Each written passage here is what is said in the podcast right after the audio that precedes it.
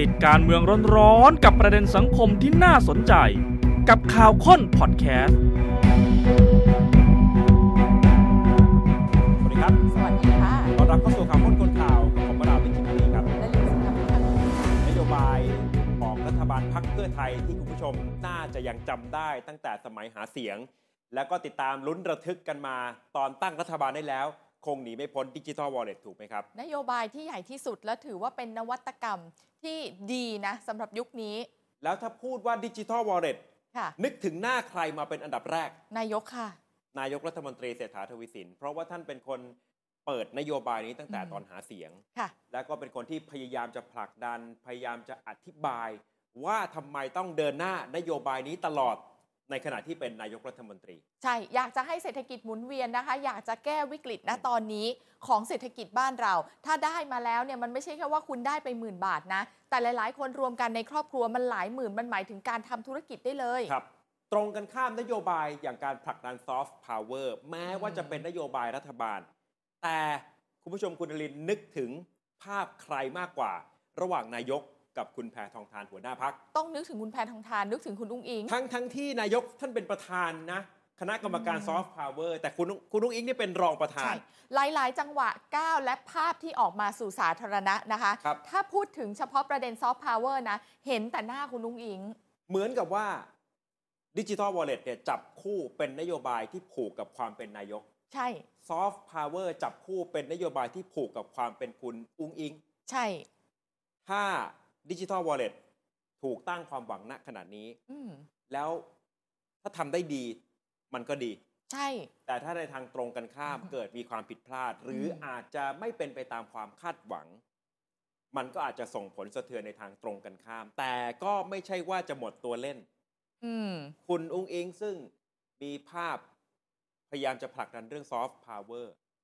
ก็อาจจะพร้อมในเวลานี้หรือเปล่า ตอนนี้คนในพักเพื่อไทยหลายคนพูดเป็นใน ค่ะ ให้เราชวนคิดชวนสงสัย ว่าจะเป็นนายกรัฐมนตรี นายกรัฐมนตรีหญิงคนถัดไป ถึงแม้ว่าหลาย ๆ คนเขาจะพูดนะคะ ว่าไม่ใช่ในเร็ววันนี้ ครับ แต่ทุกคนไม่มีใครปฏิเสธ ว่าเราอาจจะมีนายกรัฐมนตรีผู้หญิงคนที่สองก็เป็นไปได้ น้ำหนักที่มันเพิ่มมากขึ้น ก็เพราะว่าแม้แต่ผลสำรวจของเนชั่นโพเองเนี่ย อืม เดี๋ยวจะเปิดให้ดูแบบละเอียด ก็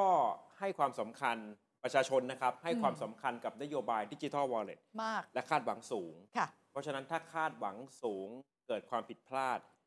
ความผิดหวังก็อาจจะสูง เช่นเดียวกัน เราไม่ได้จะบอกว่าปลายทางมันออกมาเป็นยังไง หรือว่าเราคาดหวังมันเป็นยังไงนะคะ เพียงแต่ว่าเรามากางความเป็นไปได้มากกว่า ว่ามันแน่นอนอยู่แล้วมันก็คือ 2 ทางนะคะ ได้กับไม่ได้ หรืออาจจะอยู่ตรงกลางคือได้ แล้วตรงประสงค์แค่ไหน ใช่ ทั้งหมดนี้ก็ไม่ใช่อะไร อืม ครับ นั่นคือโจทย์ในทางการเมืองของพรรคเพื่อไทย ที่จะต้องเตรียม อืม เอาไว้สำหรับสู้กับพรรคก้าวไกลในอนาคต ใช่ค่ะ คุณนุ้งอิงใช้คำว่าสามเสาหลัก อืม คือรัฐบาล ก็หมายถึงตัวนายกเศรษฐา ใช่ค่ะ พัก ก็คือเพื่อไทย แล้วก็สภาก็หมายถึงส อ่า สการทำงานในฝ่ายนิติบัญญัติ ค่ะ ต้องภายใต้การนำของคุณนุ้งอิงเนี่ยจะทำให้ อืม สามเสาหลักนี้มันเดินหน้าไปอย่างมีประสิทธิภาพมากที่สุด แน่นอนในยะที่ซ่อนอยู่ก็คือ เพื่อจะเตรียมสู้กับก้าวไกลในอนาคต ใช่ค่ะ จุดเด่นทั้ง 3 อย่างนี้นะคะก้าวไกลมีไม่ครบนะ ครับ เริ่มก่อน อืม จากทำความเข้าใจกันอีกครั้งหนึ่งทำไมนโยบายอย่างดิจิทัลวอลเล็ต ค่ะ ถ้าย้อนกลับไปตอนหาเสียงเนี่ยถึงได้กลายเป็นนโยบายถ้ามองในมุมของการตลาดการเมือง โดนใจที่สุดนะ โดนใจที่สุดใช่ เพราะว่าจำนวนเงิน ตอนนายกเศรษฐาประกาศตอนหาเสียงแล้ว ข้างหลังที่เป็นจอใหญ่ๆอะ ครั ค่ะ บ แล้วก็เลขหนึ่งหมื่นมันเด้ง โอ้ทุกค ขึ้ น นมาเนี่ ตื่นเต้ ย น โอ้โหอลังการ มันคืออะ มาก ไร เลยใช่ นะคือเวลาทำข่าวนี่ เออ ต้องเริ่มจากดิจิ t a ล ค่ะ วอลเล็ตคืออะไรก่อนเลย ใช่ แล้วก็โอ้โหพูดกันอีก อืม นานต่อเนื่องหลังจากที่เปิดนโยบาย เอาจริง ๆ ก็ยังพูดกันมาจนถึงทุกวันนี้ มันดูทันสมัยมันดูดีตรงที่มันโปร่งใส เพราะเขาบอกว่าการใช้ระบบดิจิ t a ลวอลเล็ตแบบนี้นะคะ โกงกันไม่ได้ ครับ ปิดจุดอ่อนสิ่งที่ผ่านมา นั่นแปลว่าคนที่คนปกตินะ ไม่ชอบมากที่สุดคือเรื่องทุจริตถูกไหมอันนี้ปิดจุดอ่อนนั้นได้ เป็นเรื่องใหม่ในทางการเมือง อาจจะเรียกว่าเป็นนวัตกรรมทางการเมืองก็ว่าได้ ใช่ค่ะ จริงอยู่เพื่อไทยก็มีนโยบายที่เป็นที่จดจำเช่น ขึ้นค่าแรง 600 ปริญญาตรีเริ่มต้น 25,000 แต่มันไม่ใหม่ไง คือมันก็ถือว่าเพิ่มค่าแรงก็ อืม จริง เพิ่มเงินเดือนปริญญาตรีก็จริง แต่ว่า ค่ะ ก็เป็นตัวเลขเป็นนโยบายการหาเสียงที่เคยทำสำเร็จมาแล้ว เช่นในยุคคุณยิ่งรักษณ์ขึ้นค่าแรง 300 บาท แล้วก็ปอตรีหมื่นห้า ก็ทำได้จริง ทำได้จริง ครั้งนี้ประกาศขึ้นเป็น 600 ก็ความรู้สึกความคาดหวังอาจจะไม่ได้แตกต่าง จากในยุคของรัฐบาลคุณยิ่งรักษณ์มากนะถ้าเทียบกับ อืมอืม ดิจิทัลวอลเล็ตที่เป็นเรื่องใหม่เลย ๆ ส่วนของค่าแรงกับเงินเดือนปอตรีเนี่ยทุกคนอาจจะคิดว่าโอเคทดไว้ในใจ จะเป็นคะแนนนิยมหรือไม่แล้วแต่นะคะ แต่คนอาจจะคิดว่าเดี๋ยวก็ได้ แต่ดิจิทัลวอลเล็ตเนี่ย ปัญหามันอยู่ตรงที่ว่า เออ มันจะทำได้จริงหรือเปล่า ใช่ ทั้งในเชิงของกฎหมายในเชิงเทคนิค อืม ที่ก่อนหน้านี้ก็ถกเถียงกันไปยาวนาน ค่ะ สิ่งหนึ่งที่จะสนับสนุนให้รัฐบาลเดินหน้าเรื่องนี้ต่อแน่ ๆ ก็คือความรู้สึกของพี่น้องประชาชน ค่ะ นายกท่านเคยบอกว่า อยากให้คนที่ต้องการโครงการนี้เดินหน้าเนี่ยช่วยส่งเสียงจำได้ไหมครับ ใช่ เนชั่นโพ อืม ไปสำรวจมา มาแล้วหัว ดู ข้อ เหมื นี้ อนจะมีเสียงสนับสนุนที่ชัดเจน Nation เดี๋ยวจะ Poll เปิดรายละเอียดกัน ใช่ค่ะ เอาหัวข้อใหญ่ของเราก่อนนะคะ นโยบายเงินดิจิตอล10,000 บาท ระยะเวลาในการสำรวจเราเริ่มวันที่ 30 พฤศจิกายน ไปจนถึง 4 ธันวาคม นี่คือสดสดๆร้อนๆเลยนะคะ กลุ่มตัวอย่างประชาชน 18 ปีขึ้นไปกระจายใน 6 ภูมิภาค ไปหมดเลยค่ะ ทุกเพศ ทุกช่วงวัย ทุกกลุ่มอาชีพ ครับ แล้วก็ทุกระดับการศึกษาจำนวน 1,222 ตัวอย่างด้วยกัน นี่คือการลงพื้นที่จริงนะ หมายถึงไปที่หน้าบ้าน แล้วก็เคาะประตู แล้วก็ถามไม่มีโทรคุยนะคะ เดินไปถึงบ้านเลย ถามเรียงรายคน ใช่ เลยนะครับ เดี๋ยวแจกแจงแบบละเอียดทั้ง ค่ะ ช่วงอายุกลุ่ม มีหมด อาชีพเขามองอย่างไรนะ แต่ ค่ะ เอาตัวเลขโดยรวมก่อน ค่าเฉลี่ยโดยรวมเห็นด้วยกับนโยบายดิจิทัลวอลเล็ต72.46% เยอะมาก ไม่เห็นด้วย 27.54% โอ้โหต่างกันเยอะมาก ถ้าเราเอาสัดส่วนจาก ค่ะ กลุ่มตัวอย่างกว่า 1,200 ตัวอย่าง อืม มาเทียบกันเป็นสเกลใหญ่ทั้งประเทศ อืม เพราะเขากระจายทุกกลุ่มทุกช่วงอายุ ระดับ ค่ะ การศึกษา เพราะมันมันก็อาจจะพอเทียบเคียงได้ ใช่ กับเป็นสเกลใหญ่ระดับประเทศใช่ไหมครับ ค่ะ นี่กินจำนวนคนไปถึง 3 ใน 4 ของประเทศไทย ที่อาจจะตีความได้ว่าตอบรับนโยบายดิจิทัลวอลเล็ต ใช่ค่ะ และสิ่งที่สังเกตเห็นจากตัวเลขข้างในสรุปมาแบบง่าย ๆนะคะ กลุ่มที่ชื่นชอบมากเลยกลุ่มพ่อค้าแม่ขาย คือเขาเชื่อมั่นว่าดิจิ t a ลวอลเล็ต10,000 บาทเนี่ยจะช่วยให้สามารถเอาเงินพอเทลงไปปุ๊บนะ ต่อสู้กับวิกฤตเศรษฐกิจที่มันกำลังเกิดขึ้นในบ้านเราได้ คำตอบของกลุ่มพ่อค้าแม่ขายหรือคำตอบโดยรวมเนี่ยมันสะท้อนให้เห็นว่านโยบายนี้เป็นแชมป์การตลาด จริง การเมืองจริง ๆ ขนาด จริงๆ ว่ายังไม่ได้เริ่มทำ ค่ะ แต่เกิดความเชื่อมั่นแล้ว เกิดการแสดงความเห็นด้วยแล้วยังไม่รู้เลยว่า ค่ะ หน้าตามันจะออกมาเป็นยังไง ไม่ต้องรู้เลยนายก ครับ ลงพื้นที่ทุกที่นะคะ จะมีป้ายรออยู่นะเงินหมื่นน่ะ อยากได้แล้ว นี่คือตัวเลขโดยรวม ทีนี้ ค่ะ มาเจาะจงรายละเอียด อืม ในแต่ละกลุ่มช่วงอายุ ค่ะ กลุ่มเอ่อระดับการศึกษาว่าเขามีความเห็นต่อนโยบายนี้อย่างไร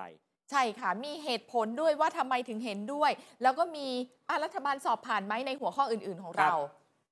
คำถามเหตุผลที่ประชาชนเห็นด้วยกับนโยบายดิจิทัลวอลเล็ต10,000 บาท ค่ะ เรียงจากมากไปน้อยนะ 46.64 บอกว่าช่วยเหลือให้ประชาชนผ่านภาวะเศรษฐกิจตกต่ำนี้ไปได้ อ๋อ คิดแบบนี้เลย คิดอย่างนี้แหละ 21.25 เพื่อให้ประชาชนมีเงินไปลงทุน อืม 21.40 เพื่อกระตุ้นเศรษฐกิจไทยให้ดีขึ้น ค่ะ แล้วก็ 10.71 เป็นนโยบายที่พรรคเพื่อไทยหาเสียงเอาไว้ จึง อ๋อ ต้องทำให้สำเร็จ คืออันเนี้ยในกลุ่ม ค่ะ 72%เมื่อสักครู่ใช่ไหมครับ ที่เห็นด้วย พอแจกแจงด้วยเหตุผลออกมา อืม เป็นหัวข้อ 100%เนี่ย แต่ละแบบเขาคิดเห็นอย่างไร เราเห็นอยู่อันหนึงบรรทัดบนสุดเหตุผลที่มากที่สุดนะคะ เพื่อช่วยเหลือให้ประชาชนผ่านภาวะเศรษฐกิจตกต่ำนี้ไปได้ นั่นมันก็หมายความว่าคนเนี่ย คิดว่าเราเผชิญอยู่บนวิกฤตเศรษฐกิจจริง เหมือนที่รัฐบาลพยายามจะสื่อ ใช่ไหม สารมาตลอด ๆ อ่า โดยส่วนใหญ่นะคะ คิด ครับ แบบนี้เลย ส่วนถ้าไปถาม อืม ประชาชนที่ไม่เห็นด้วยล่ะเพราะอะไร 20% 30%กว่าๆนั้นใช่ไหม ครับ บอกว่าอันดับแรกทำให้ประเทศเป็นหนี้เพิ่ม ไม่ค่อยอยากเป็นหนี้เลย 31.93%รองลงมา 23%บอกว่าอยากให้เอาเงินไปใช้กระตุ้นเศรษฐกิจวิธีการอื่นด้วยนะ 21.6 ค่ะ บอกว่าไม่ได้กระตุ้นเศรษฐกิจได้จริง กับการแจกเงินหมื่น 18.74 บอกว่าเงินดิจิตอลจ่ายยากอะ่ะ คือเขาใช้ไม่เป็น อืม มันลำบากจังเลย ได้มาก็ไม่รู้จะไปใช้เงินที่ไหน อาจจะยังงงๆอยู่ และ 4.74%บอกว่าไม่ได้ช่วยอะไรมาก 10,000 บาทสำหรับเขานะ มันน้อยเกินไปมันไม่พอ อ่ะนี่ความเห็นของกลุ่มที่ไม่เห็นด้วย ค่ะ ประมาณสัก อืม 30 กว่าเปอร์เซ็นต์ ถามผลงานของรัฐบาลเศรษฐาหนึ่งสอบผ่านหรือไม่ ถามว่าผ่านไม่ผ่านถามอย่างเงี้ยแหละ โดยรวมเลย ผ่านเกินครึ่งค่ะ 54.73 อืม แล้วก็ไม่ผ่าน 45.27 ใช่ค่ะ ผลงานของรัฐบาลชิ้นไหนที่พึงพอใจที่สุดในรอบ 3 เดือน เอออันนี้น่าสนุก คัดมาเฉพาะ 5 อันดับแรก ค่ะ ลดค่าพลังงานไฟฟ้าก๊าซหุงต้มน้ำมันมาสูงที่สุด 56.47% ก็เป็นควิกวินแรก ๆ ที่นายกทำเลยนะคะ ครับ ต่อมาคือเติมเงิน 10,000 บาทอ่าวโผล่มาแล้วนะคะ 10,000 บาทดิจิตอลวอลเล็ต40.88%พึงพอใจ นี่ยังไม่ได้เติมนะ ยังไม่ได้เติม ยังไม่ได้ใส่ไปใน ค่ะ กระเป๋าดิจิตอลของคุณผู้ชมเลยนะครับ พอใจแล้ว แต่เกิดความพึงพอใจ เออ แล้วนี่ส่งผลในทางการเมืองสูงมาก ค่ะ 3 คือการยกระดับโครงการ 30 บาท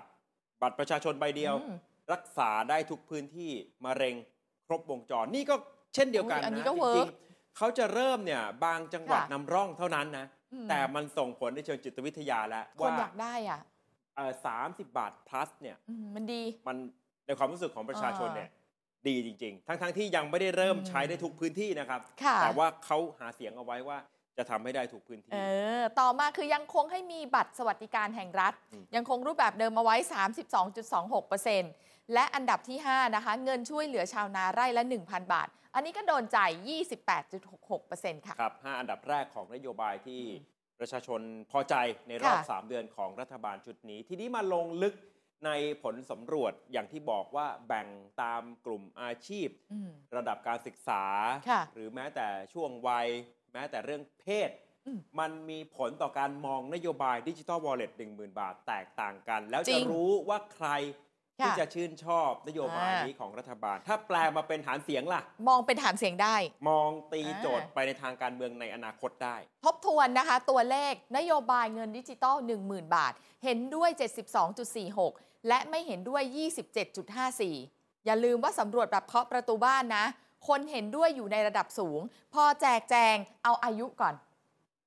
กลุ่มอายุ 18 ถึง 25 ปี ค่ะ เห็นด้วย 67.92 เยอะเลย ไม่เห็นด้วย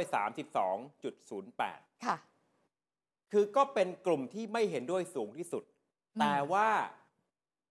กลุ่มที่เห็นด้วยในช่วงวัยนี้ เยอะกว่า ก็ยังสูงอยู่ดีนะครับ แล้วสูงกว่าเยอะด้วยนะคะ เป็น แม้ เท่าตัว ว่า เลย ตัวเลขไม่เห็นด้วยจะสูงที่สุดก็ตาม อืม แต่โดยรวมเนี่ย อืม ก็ยังพุ่งไปถึงเห็นด้วยถึง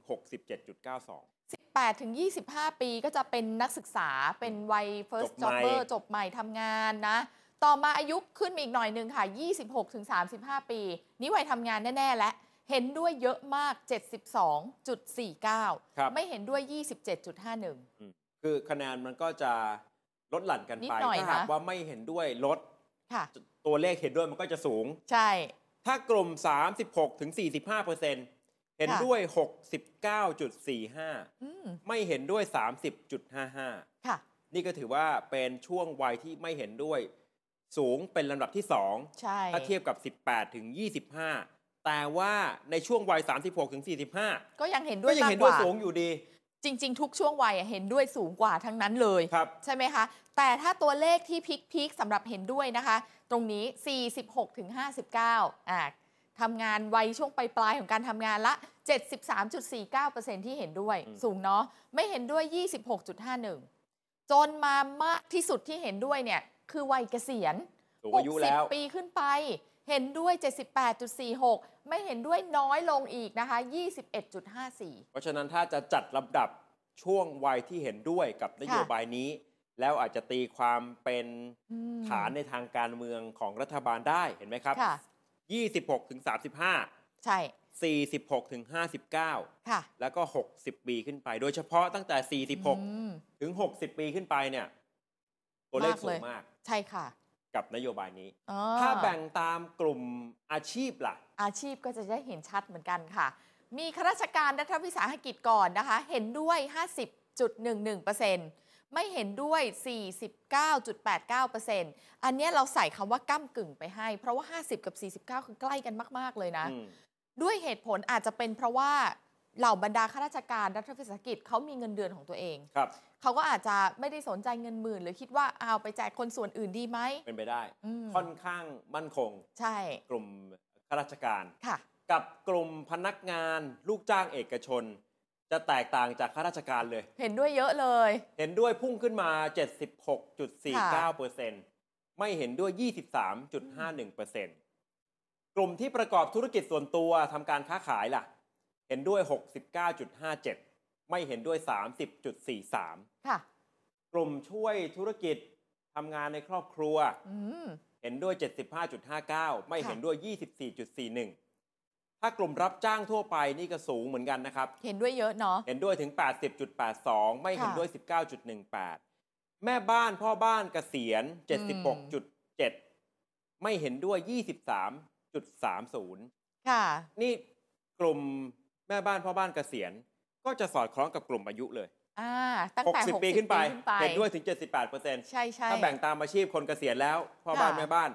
อ่า 76 เห็นด้วย ถ้าเป็นวัยรุ่นหน่อยไหมนักเรียนนักศึกษา ครับ อันนี้จะก้ากึ่งค่ะ เห็นด้วย 57.98 แล้วพอตัวเลขไม่เห็นด้วยอยู่ที่ อืม 42.22 ห่างกันนิดเดียวเท่านั้น แต่ที่พีคคือว่างงาน ว่างงานเนี่ยเห็นด้วยเกือบร้อยแล้วค่ะ 90.37%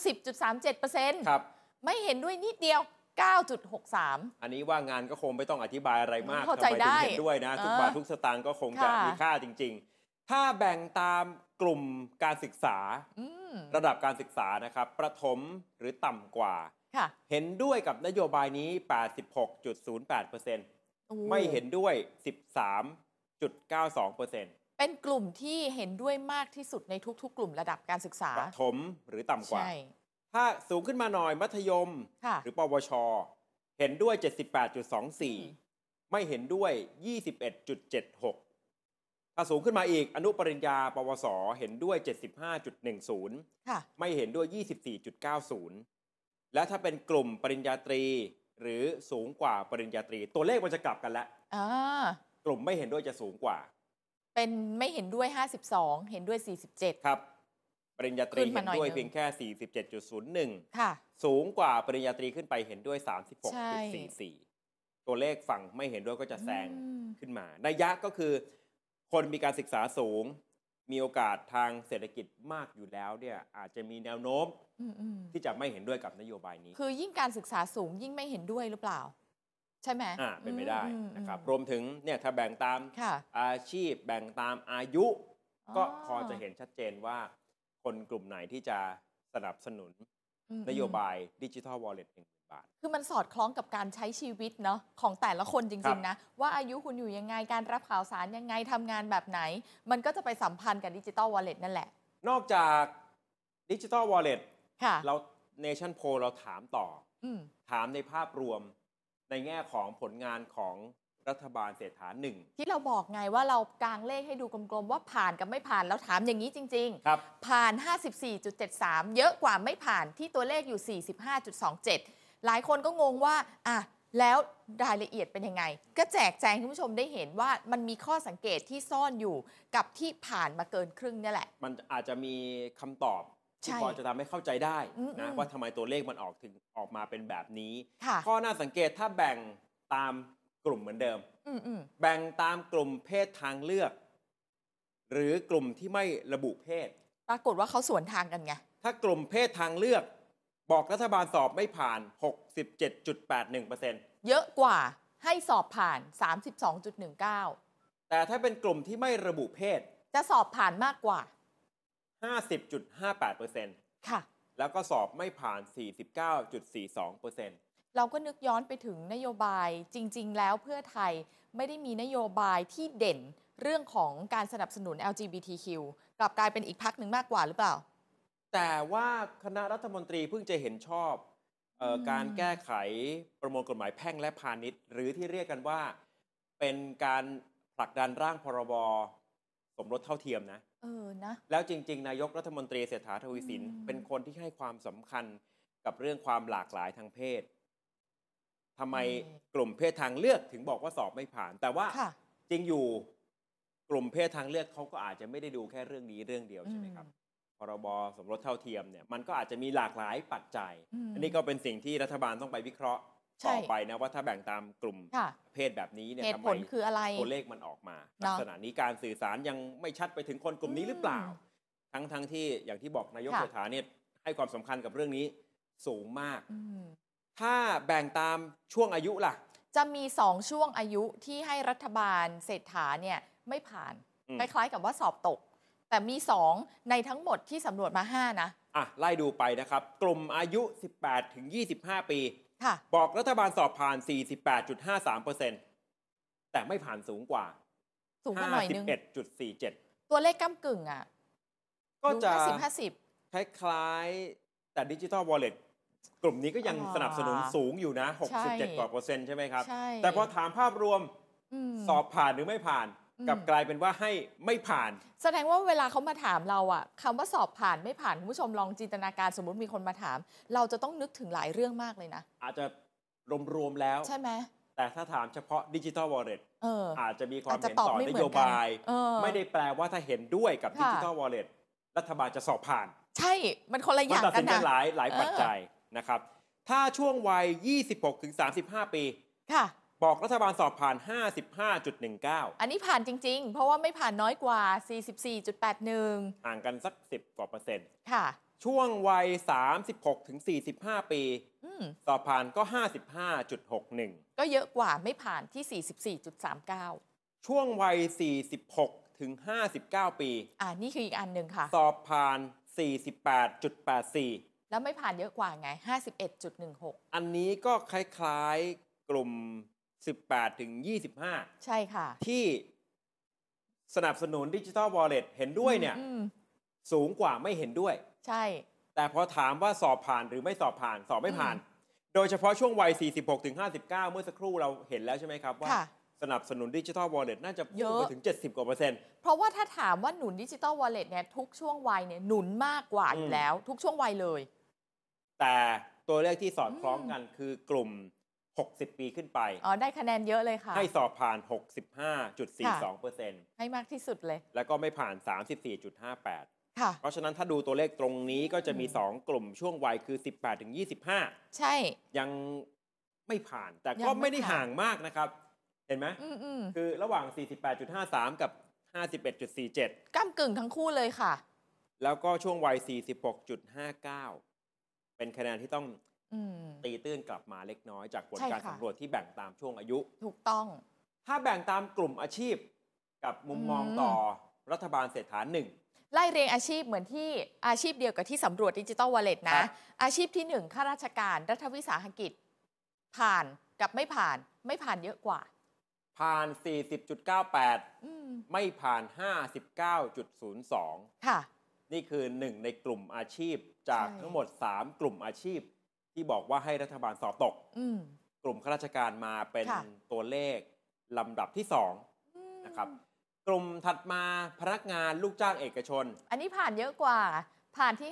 57.77 แล้วก็ไม่ผ่านที่ 42.23 กลุ่มธุรกิจส่วนตัวค้าขายค่ะ ผ่าน 48.23 ไม่ผ่านมากกว่า 51.77 นี่เป็น ก อีก ลุ่ม กลุ่ม ที่ หนึ่ง 2 กลุ่มที่ 2 ละ ช่วยธุรกิจงานครอบครัวนะคะ ผ่าน 53.10 ไม่ผ่าน 46.90 ครับ พอมารับจ้างทั่วไป อันนี้จะโดดเด่นที่ผ่าน เพราะตัวเลขเยอะละค่ะ 64.67 โอ้ ผลงานรัฐบาลดีมากเลย ให้ผ่านเลย พอคำว่าไม่ผ่านเนี่ยน้อยลงละ 35.33 เอง อืม นะ ชัดเจนนะ แม่บ้าน พ่อบ้านเกษียณอ่ะ60 อัพใช่ไหมคะ ผ่านเยอะเลย 62.34 ไม่ผ่าน 37.66 จนมาเจอก้อนที่ 3 เนี่ยละค่ะ ที่ไม่ผ่านจะเยอะกว่า เป็นนักเรียนนักศึกษา ให้ผ่าน 35.75 อืม ไม่ผ่าน 64.25 ก็จะอยู่ในกลุ่มวัย 18 ถึง 25 ปี อ่าถ้ากลุ่ม ใช่ อาชีพนักเรียนนักศึกษา ค่ะ กลุ่ม 18 ถึง 25 ก็ให้ไม่ผ่าน อ่า 51 ค่ะ ถ้านักเรียนนักศึกษาเนี่ยน่าจะต่ำ อืม ลงมากว่า 25 อีกเยอะเหมือนกัน ลงมา ถู อีก ไหค ล รับ งมาอีก ก็จะเป็นกลุ่มที่ให้ไม่ผ่านถึง ค่ะ 64.25 ส่วนถ้ากลุ่มว่างงาน ให้ผ่าน 82.52% โดดเด้งเลยค่ะ แล้วก็ไม่ผ่าน 17.48 ใช่ แน่นอนความช่วยเหลือเข้ามาถึง อืม กลุ่มที่ว่างงาน มันก็เป็นประโยชน์ต่อคนกลุ่มนี้คำตอบมันก็จึงออกมาเป็นแบบนี้ อืม ถ้าจะแบ่งตามระดับการศึกษา ค่ะ ให้รัฐบาลเศรษฐาหนึ่งสอบตกมี 3 ระดับการศึกษา มีสามใช่ไหม ครับ อันแรกประถมกับต่ำกว่า อันนี้ให้ผ่านค่ะ และผ่านเยอะมากด้วย ทรงคล้ายๆ กับสำรวจดิจิ t a ลวอลเล็ตเลยนะ ผ่านที่ 75.79%ค่ะ แล้วก็ไม่ผ่านที่ 24.21 มัธยม ปวช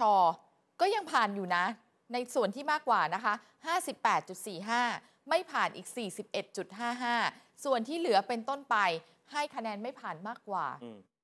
อนุปริญญาปวส เห็นไหม ค่ะ ครับ ไม่ผ่าน 51 อืม ปริญญาตรีขึ้นไปไม่ผ่าน 63%สูงกว่าปริญญาตรีขึ้นไป ค่ะ ไม่ผ่าน 77.27% ดูตัวเลขส่วนที่ไม่ผ่านสิคะ3อันล่างสุด ไต่ขึ้นไปเลยนะ 51 63 77 คือยิ่งการศึกษาสูงยิ่งไม่ผ่านอย่างนั้นหรือเปล่า คำตอบก็จะสอดคล้องกับ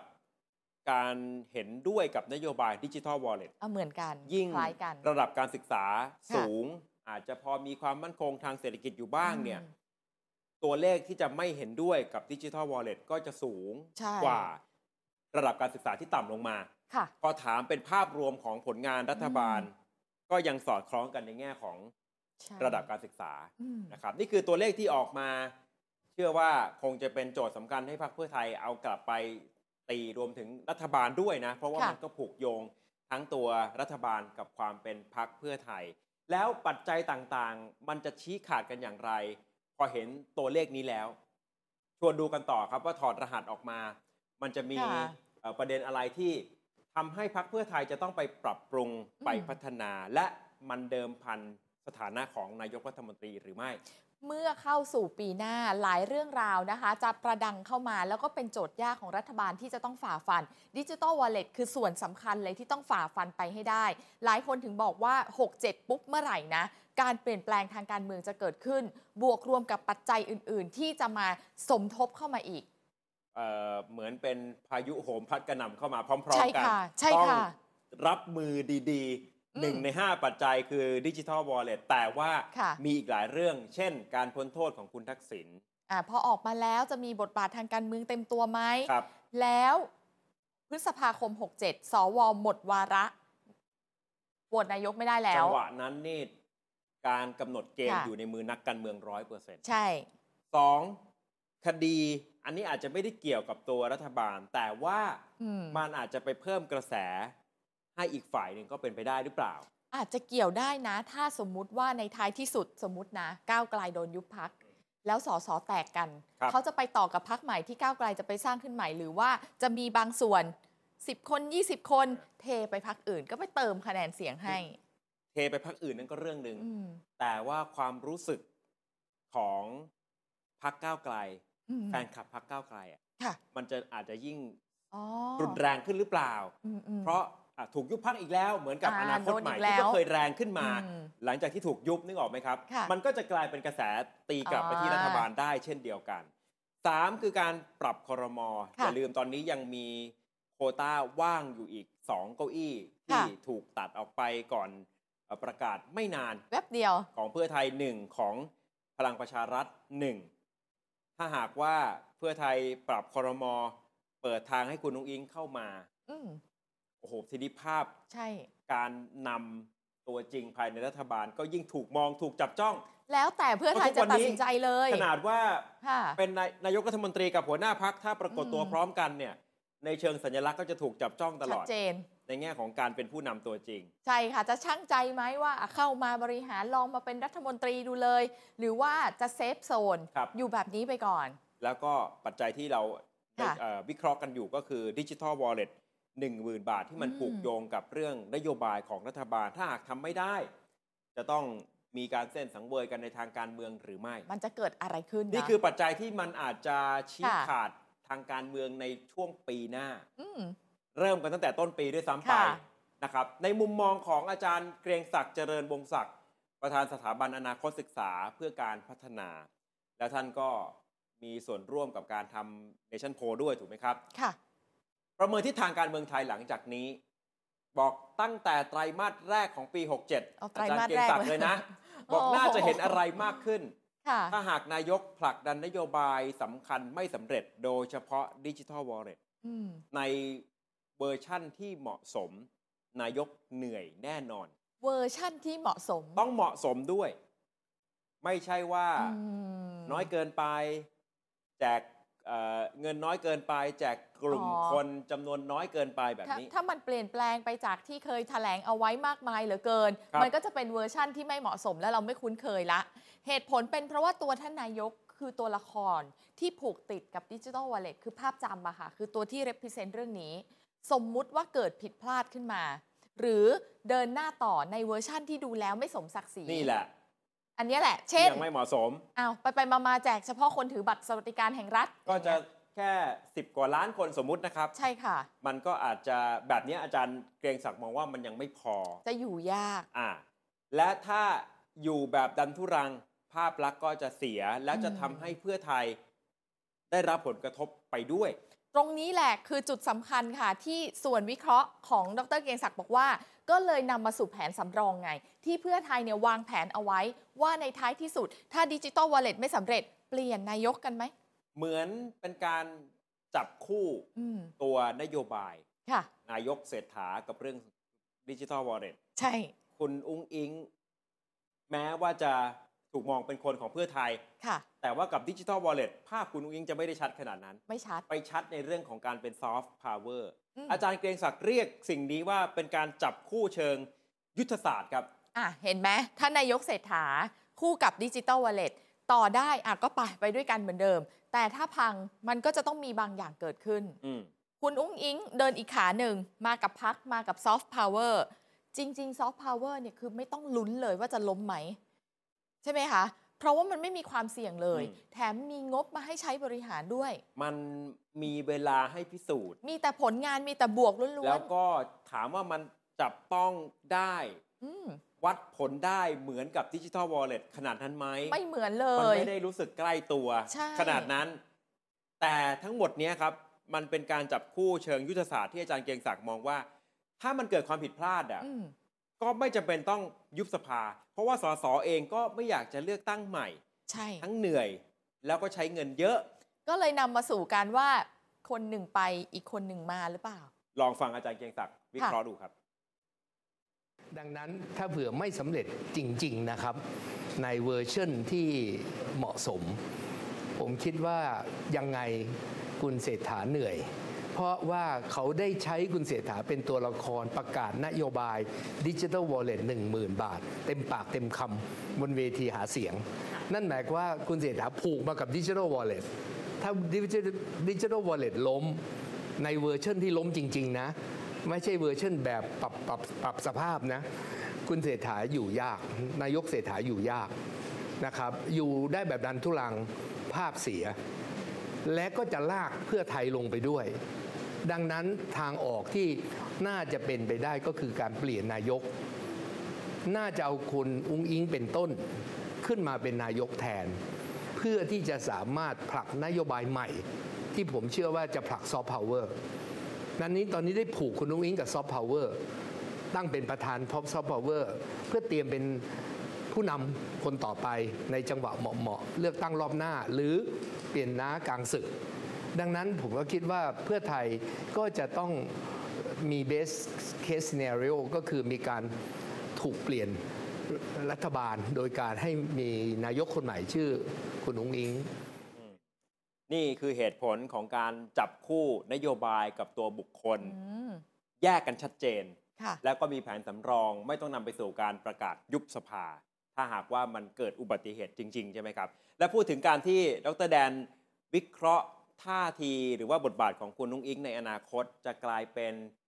ต้องเปลี่ยนตัวด้วยเหตุผลเรื่องดิจิทัลวอลเล็ตหรือเปล่า อืม เนี่ย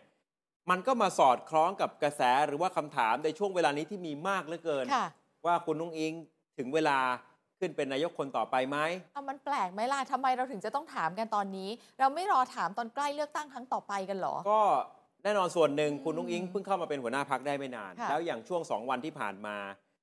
ที่พักเพื่อไทยเขามีการจัดสัมมนากัน ค่ะ ก็ยิ่งได้เห็นบทบาทความเป็น อืม ผู้นำของคุณนุ้งอิงสูงมากขึ้น ยังไม่พอคนในก็ไม่เคยปฏิเสธอะไรเลย หมายถึงว่าพอถามว่านายก ครับ หญิงคนต่อไปอ้าวก็ดันกันเต็มที่เลย มองแบบในเชิงเข้าใจเขาก็เข้าใจได้นะ คนเป็นหัวหน้าพัก อืม ของเขาเนี่ยอย่างไรก็ต้องแสดงความเชื่อมั่น ว่าคนเป็น ก็ถูก หัวหน้าพักอย่างไรแล้วเป็นนายกรัฐมนตรีได้ ก็ อ่ะ เหมือนกับ ก็ใช่ ที่นายกเศรษฐาเองก็ยังพูดว่าคุณนุ้งอิงก็เป็นนายกได้เหมือนกันจะไปพูดในเชิงแสดงความไม่มั่นใจในตัวหัวหน้าพักเนี่ย แต่ไม่ได้หมายความว่าจะ มั ไป นก็ เป ไม่ ลี่ยน ได้ ไปแย่งอะไร ใช่ ไม่ใช่ แต่ประเด็นอยู่ที่ว่าช่วงเวลาไหนต่างหาก อืม เปลี่ยนในยเปลี่ยนตอนไหน ค่ะ รอแข่งขันสมัยหน้า อ่า หรือเปลี่ยนม้ากลางศึก ชวนถอดรหัสไปแต่ละคน ค่ะ ณสรวงศ์เทียนทองเลขาธิการพักเพื่อไทย บอกเรามีหัวหน้าพักเป็นผู้หญิง และมีหน้าที่ในการผลักดันแคนดิเดตนายกของพักเพื่อไทย ในการเป็นนายกรัฐมนตรีต่อไป อืม เรามีหัวหน้าพักเป็นผู้หญิงในตอนนี้ ซึ่งหัวหน้าพักเราก็พร้อม อันนี้เข้าใจได้คือเมื่อไหร่เมื่อนั้นเราก็ อ่า พร้อม ถามเลยปีหน้านี้เลยหรือไม่ ปีหน้านี่คือ 67 นะ ผู้ คะ สื่อข่าวถามนะครับ โอ้โห คุณสรวงศ์เสียบอยรีบบอกทั นที โอ้ยคงไม่ถึงขนาดนั้น คุณแพทองทานในตอนนี้อยากจะมุ่งเน้นทำงานกับพัก ค่ะ ยังไม่ได้ไปมุ่งเน้นการทำงานบริหาร อืม อยากทำให้พักกลับมาแข็งแกร่งเป็นเอกภาพเหมือนเดิม อืมเขาก็ตอบถูก เจ แล้ว อ นี่ เจอประโยคไหนปฏิเสธไหม ไม่มีเลย แค่บอกว่าคงไม่ถึงขนาดนั้น อ่ะ ถ้ามีคำว่าคงก็ยังไม่ปิดโอกาสร้อยเปอร์เซ็นต์หรือเปล่า ใช่แต่อาจจะเป็นว่าแผนการณตอนนี้ของเพื่อไทยเนี่ยไม่ได้คิดไปถึงขั้นที่ว่าจะมีการเปลี่ยนนายก อ่า หรือมันจะมีการเปลี่ยนม้ากลางศึกอะไรหรอก ครับ เพราะว่าตัวคุณสรวงศ์อะเคยพูดว่าไม่เคยคิดเปลี่ยนม้ากลางศึก คุณ ต่อมา สรวงศ์ให้สัมภาษณ์กับคุณนรินทร์ด้วย ใช่ ใช่ไหม เขา ว่า พูด ไม่ เอง ไม่เปลี่ยนม้ากลางศึก ใช่ค่ะ ถัดมาคุณสมศักดิ์เทพสุทิน ก็ถูกถามเหมือนกันนะครับ ว่ามีโอกาสที่คุณนุ้งอิงจะขึ้นเป็นนายกไหม ค่ะ คุณสมศักดิ์บอกว่าในอนาคตก็คงไม่ผิดหรอก อืม เป็นไปได้ แม้จะคงไม่ใช่อนาคตอันใกล้นี้ เนี่ย มีคำว่า เขะ คงอีกแล้ว คงอีกแล้ว ไม่ อ่ะ แบบร้อยเปอร์เซ็นต์อ๋อไม่มีทางอะไรไม่มี เออ ไม่มีคำเหล่านี้นะ ทั้งจาก ค่ะ เลขาธิการพรรคเพื่อไทย รวมถึงรองนายกสมศักดิ์ แหมเราก็ต้องเปิดทางไว้นิด ยัง นึงแหม่ ยังเห็นการเปิดโอกาสความเป็นไปได้ ใช่ค่ะ ของคุณแพทองทาน ส่วนตัวคุณแพทองทานเอง ก็อย่างที่บอกว่าเขามีการสัมมนาพักเพื่อไทย อืม ที่กินเนลี่รีสอร์ทเขาใหญ่เนี่ยนะครับ ค่ะ ผมก็ไปร่วมสังเกตการณ์กับเขาด้วย เป็นไงมั่ง นะคือโดยรวมๆเนี่ยงานสัมมนาไม่ได้เน้นเนื้อหาสาระ ค่ะ คือมันอาจจะมีช่วงที่เชิญนักวิชาการมาบรรยายถอดบทเรียน ว่าพรรคเพื่อไทยเกิดความ อืม ผิดพลาดอะไรการเลือกตั้งที่ผ่านมา มีการระดมสมองว่าอยากจะพัฒนาพรรคเพื่อไทยใน 4 ปีข้างหน้าอย่างไร แต่ว่าโดยน้ำหนักภาพรวมของกิจกรรมเนี่ยเน้นการสารสัมพันธ์ โอ้ คือมาทำความรู้จักให้แน่นแฟน แล้วเป็นอย่างเขาว่าไหมว่าแต่ละช่วงวัยเขาจะผนึกกันให้มันแน่นน่ะ เขาก็พยายาม แต่เราก็ไม่มีทางรู้ภายในจิตใจหรอกว่า เนอะ มันมันแน่นอนพอเขาทำกิจกรรมเสร็จเขาก็ อืม ต้องบอกว่าเขาลดช่องว่างตรงนี้ได้ อืม แต่ว่าเอาเข้าจริงมันได้หรือเปล่าเนี่ย ก็พยายาม มันก็ไม่มีใครจะตอบได้ ใช่ คุณอุ้งอิงก็พูด ค่ะ โดยเฉพาะตอนที่ปิดการสัมมนาเหมือนกัน อ่า บอกว่าพักเพื่อไทยนี่เป็นพักการเมืองที่อยากจะให้ประชาชนมีความผาสุกเน้นเรื่องเศรษฐกิจความเป็นอยู่ปากท้องมากกว่าการสร้างวาทกรรมในทางการเมือง อืม แล้วก็ยกพระราชดำรัสเรื่องคนรุ่นใหม่ เดินหน้าผสมผสานคนสองรุ่น อืม นะ เห็นไหมครับว่าเอ่อพยายามที่จะทำให้พรรคเพื่อไทยตอบโจทย์ จริง คนรุ่นใหม่ แล้วก็อยู่กับคนรุ่น อยู่ให้ได้ คือคุณอุ้งอิงใช้คำว่าคนที่อาจจะเป็นคนรุ่นใหญ่คนอาวุโสเนี่ยก็เคยผ่านการเป็นคนรุ่นใหม่มาก่อน ม เพราะฉะนั้นเราไม่ได้แตกต่างกันเลย อืม จะผสมผสานคนสองรุ่นนี้อย่างไร ค่ะ วิธีการสื่อสารลักษณะนี้ชวนคิดสวนทางกับก้าวไกลไหม ใช่สิ เพราะว่าเพื่อไทยเขาประกาศว่าเขาจะใช้สามขา อ่า ของเขาที่เราบอกใช่ไหมคะ รัฐบาลพักสภาสามขานี้จะเดินคู่การทำงานเพื่อประชาชน นี่คือจุดเด่นที่เหนือกว่าก้าวไกลค่ะ อย่างเห็นได้ชัด อืม เพราะว่าก้าวไกลยังไม่เคยเป็นรัฐบาลเลย จะมาใช้รัฐบาลยังไงอะ่ะ แล้ว ไม่มีผลงานไง มันก็เกิดคำถามจากประโยคถัดมา อื หมายถึงความพยายามจะเคลียร์ทาง หรือแสดงท่าทีให้มันชัดเจนล่วงหน้าก่อน หรือไม่ถ้าหากว่าจะต้องก้าวไปในตำแหน่งที่สูงกว่านี้ หมายถึงตำแหน่งนายก คุณลุงอิงบอกว่า เคลียร์ท ครอบครัวชินวัตรไม่ใช่เจ้าของพักเพื่อไทย ทุกคนคือเจ้าของพัก อืม ถ้าไม่มีทีมที่เก่งคงไม่สำเร็จมากขนาดนี้ คือให้เครดิตคนอื่นๆ ใช่ ขอให้ทุกคนคิดว่าพักเพื่อไทยคือบ้าน ค่ะ ต่อจากนี้จะมาสร้างบ้านหลังนี้ให้แข็งแรงไปด้วยกัน เห็นไหมว่าประโยคที่พูดเนี่ยมันไม่ใช่ว่าโอเค เราจะมีนโยบายอะไรทำให้พรรคเพื่อไทย อ่า พัฒนาขึ้นไป แต่เป็นการปลุกพลัง อืม ระดมสมองความร่วมมือของคนทุกรุ่น ใช่ ในพักเพื่อไทยภายใต้การนำของคุณแพทองทานมากกว่า คุณอุ้งอิงพยายามที่จะรวมรวมใจทุกคน ครับ โดยที่มีตัวคุณอุ้งอิงเนี่ยแหละเป็นหัวใจของเพื่อไทย แล้วก็ขับเคลื่อนมันไปด้วยกำลังใจก่อนนะ ส่วนไอ้เรื่องอื่นๆ นโยบายที่จะมาช่วยกันคิดหรือทำอะไรเนี่ยมันทำทีหลังได้ คือสังเกตได้เลยครั้งนี้พรรคเพื่อไทยต้องการให้ความสัมพันธ์ หรือว่าช่องว่าง ใช่ ระหว่างวัยมันลดลงก่อน ไม่มี แล้วหลังจากนั้นเนี่ย อืม จะมีนโยบายจะพัฒนาปรับปรุงปรับโครงสร้างพักอย่างไรมันง่ายแล้ว มันคือเอกภาพ ขอให้จูนกันให้ติด ความสามัคคีใช่เลย จงให้ติดเพื่อ ค่ะ อะไรก็เพื่อวางรากฐาน สู้ สู้กับก้าวไกลในอนาคต เพราะว่า ใช่ค่ะ ก็ต้องเป็นผู้ต่อสู้ในทางการเมืองที่ชัดเจนแน่นอน อืมวันนี้เพื่อไทยดูแล้วตั้งหลักได้นะ ครับ แล้วก็รู้ว่าจุดเด่นของตัวเองอยู่เหนือของก้าวไกลอยู่ตรงไหนหลังจากนี้ก็รอดูผลงานอย่างเดียวเลยค่ะ